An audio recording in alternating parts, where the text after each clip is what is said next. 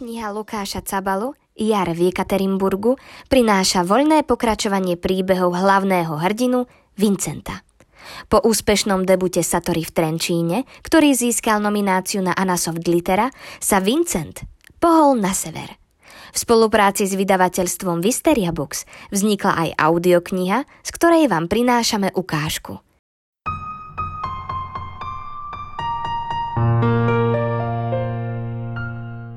Visteria Books uvádza Jar v Jekaterinburgu. Napísal Lukáš Cabala. Číta Marian Miezga.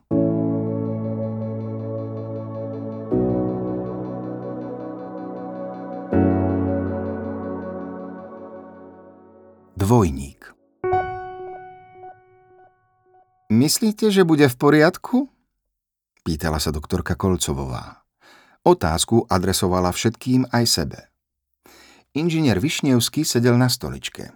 Nohy doširoka rozkročené, lakte opreté o kolená, rukami si chvíľu trel bradu a chvíľu celú tvár. V tom momente myslel na ozvenu svojich krokov, keď počas vyučovania ešte nedávno kráčal prázdnymi chodbami Jagelovskej univerzity v Krakove a tešil sa na svoju anabázu v Tarakanovsku. K profesúre sa neskôr môže pokojne vrátiť, tu ho však čakalo niečo, čo nemohol odmietnúť. Už od príchodu, od načenia, nemohol spať a zapájal sa do toľkých projektov, do koľkých len bolo možné. Neváhal prijať ani istú neoficiálnu spoluprácu. Všetko mu pripadalo nesmierne zaujímavé. Hltal každú diskusiu, poradu, návrhy kolegov i podrobné plány na najbližšie roky. Po istej dobe si ho doktorka Kolcovová, vedúca podlažia mínus 22, vzala bokom a navrhla mu spolúčasť na projekte Glubina i Prošloje. Keď ju počúval, tiekli mu sliny. Ako keby mu popisovala neodolateľný recept na boršč od starej mamy z Krasnojarska. Samozrejme súhlasil. Následne prešiel ďalšími previerkami, keďže v tejto sekcii bol vyšší stupeň utajenia. Ja by som v poriadku nebol, prerušil napokon ticho Višnevský, keď sa žiadny z kolegov v miestnosti neozval. Kolcovová súhlasne prikyvovala, oči uprané do zeme. Vôbec nežmurkala a hlava sa jej kývala snáď celé minúty. Čo to má znamenať? Myslíte, že sa zbláznil, alebo ako si to vysvetľujete? Zahučal Zagrebcov dôstojník ruskej armády, ktorý patril k členom posádky, ako sa tu dole radi nazývali. Všetci mlčali a hľadeli do prázdna. Višnevsky sa prechádzal po miestnosti a Kolcovová si zarývala nechty do ruky. Do podzemných priestorov neprenikal žiadny hluk, len ventilátor ticho šumel kde si v rohu pod stropom. Musíme počkať na výsledky DNA, to poprvé. Háda mi nechcete nahovoriť, že tomu veríte, prerušil Kolcovovú Zagrebcov. Viera nehrá rolu, počkám si na výsledky, veda je exaktná záležitosť, odpovedala podráždene. Okrem toho treba počkať i na posudok psychológa, to s dovolením po druhé. Zovretá pesť Juria Zagrebcova dunivo dopadla na stôl v pomalom rytme. Butler je predsa rozvážny a racionálny chlap. Nikdy som ho nepočul hovoriť z cesty, vravel svojim tenorom. Presne preto je situácia vážna. Keby to spravil mladý Saňa, vôbec by ma to neznepokojovalo. Hodila hlavou do rohu, kde stál Alexander Isakov, biológ, ktorý sa sem dostal vďaka svojim výborným výsledkom priamo z univerzity.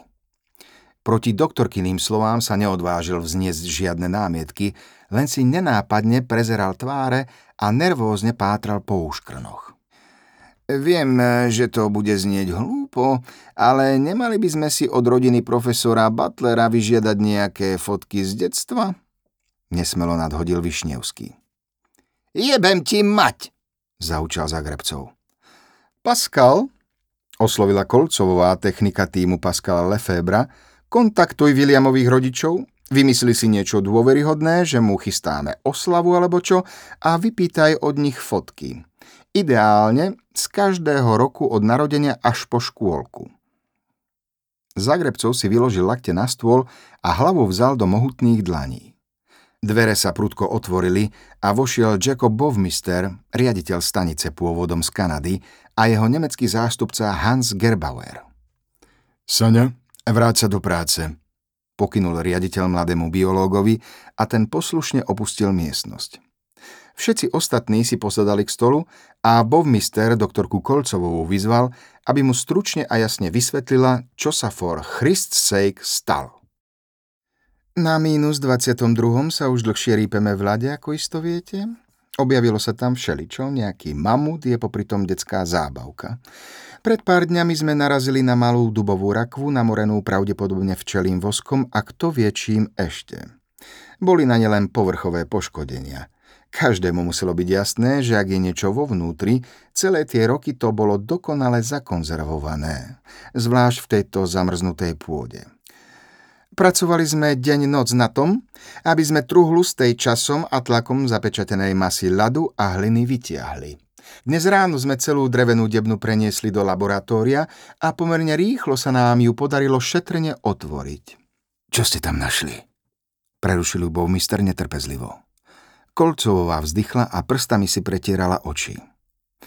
Hádam, k tomu smerujem, nezdá sa vám? Riaditeľ zdvihol dlane v ospravedlňujúcom geste a doktorka pokračovala. Bolo tam telo asi štvorročného chlapca. To je samo o sebe síce úžasné, keďže sa pohybujeme v čase asi 24 tisíc rokov dozadu, ako ukázali testy C14 pri iných nálezov z rovnakého miesta, ale na to prišla reakcia profesora Butlera, ktorá... Hm, reakcia, ktorá s nami zamávala – asi ste počuli, čo sa stalo? Viem len toľko, že bol prevezaný na psychiatriu v Tarakanovsku a že ho tam vyprevádzal aj niekto spomedzi našich doktorov, aby na všetko dozrel. Butler najprv hyperventiloval, potom, keď sa zdanlivo upokojil, začal vykrikovať nezmysly. Čo kričal? Naliehal riaditeľ. Kolcovová pozrela na inžiniera Višnevského. Vyzeralo to ako nervový záchvat, pokračoval na miesto doktorky. Dookola kričal, to som ja, to som ja. Saňa ho oblial pohárom vody, ale to s ním nejako nepohlo. Po chvíli hystérie sa zviezol na zem a omdlel. Ako si to vysvetľujete, čo tým chcel povedať? Pýtal sa Bowmister. Zdalo sa, ako by spoznal sám seba. Jednoducho si bol istý, že to, čo vidí, je on sám, keď bol malý. Nepripadal vám v poslednej dobe vyčerpaný. Viete si spätne spomenúť na nejaké náznaky? Prosím vás, nič také, ozvala sa doktorka Kolcovová. William bol vždy dobre naladený a svieži. Nič nenaznačovalo, že by mal sklony k hystérii. Nikdy som ho nepočula povedať čokoľvek iracionálne. Mohol byť preťažený, uvažoval riaditeľ. Neostáva nič iné, než počkať, ako sa situácia vykryštalizuje. Je na pozorovaní, určite vám sem dolu dám vedieť, keď budeme mať akékoľvek nové informácie. Všetci pozreli k dverám, do ktorých práve vtrhol Pascal. Céra profesora Butlera bola online a rovno poslala pár fotografií. Povedal som jej, že sa nám zídu pri príležitosti oslavy objavu, ktorý jej otec vykonal. Hm, tešila sa. Višnevský sa po kolegovom vysvetlení nesúhlasne zamračil. Doktorka Paskalovi vytrhla vytlačené snímky z ruky a začala ich rozkladať po stole. Dlaňou pritiahla aj obrázky nálezu. Tí, čo sedeli naproti nej, obišli stôl, aby lepšie videli. Po pár sekundách sa po sebe začali nervózne dívať. O podobnosti malého Butlera a archeologického nálezu nemohlo byť žiadnych pochýb.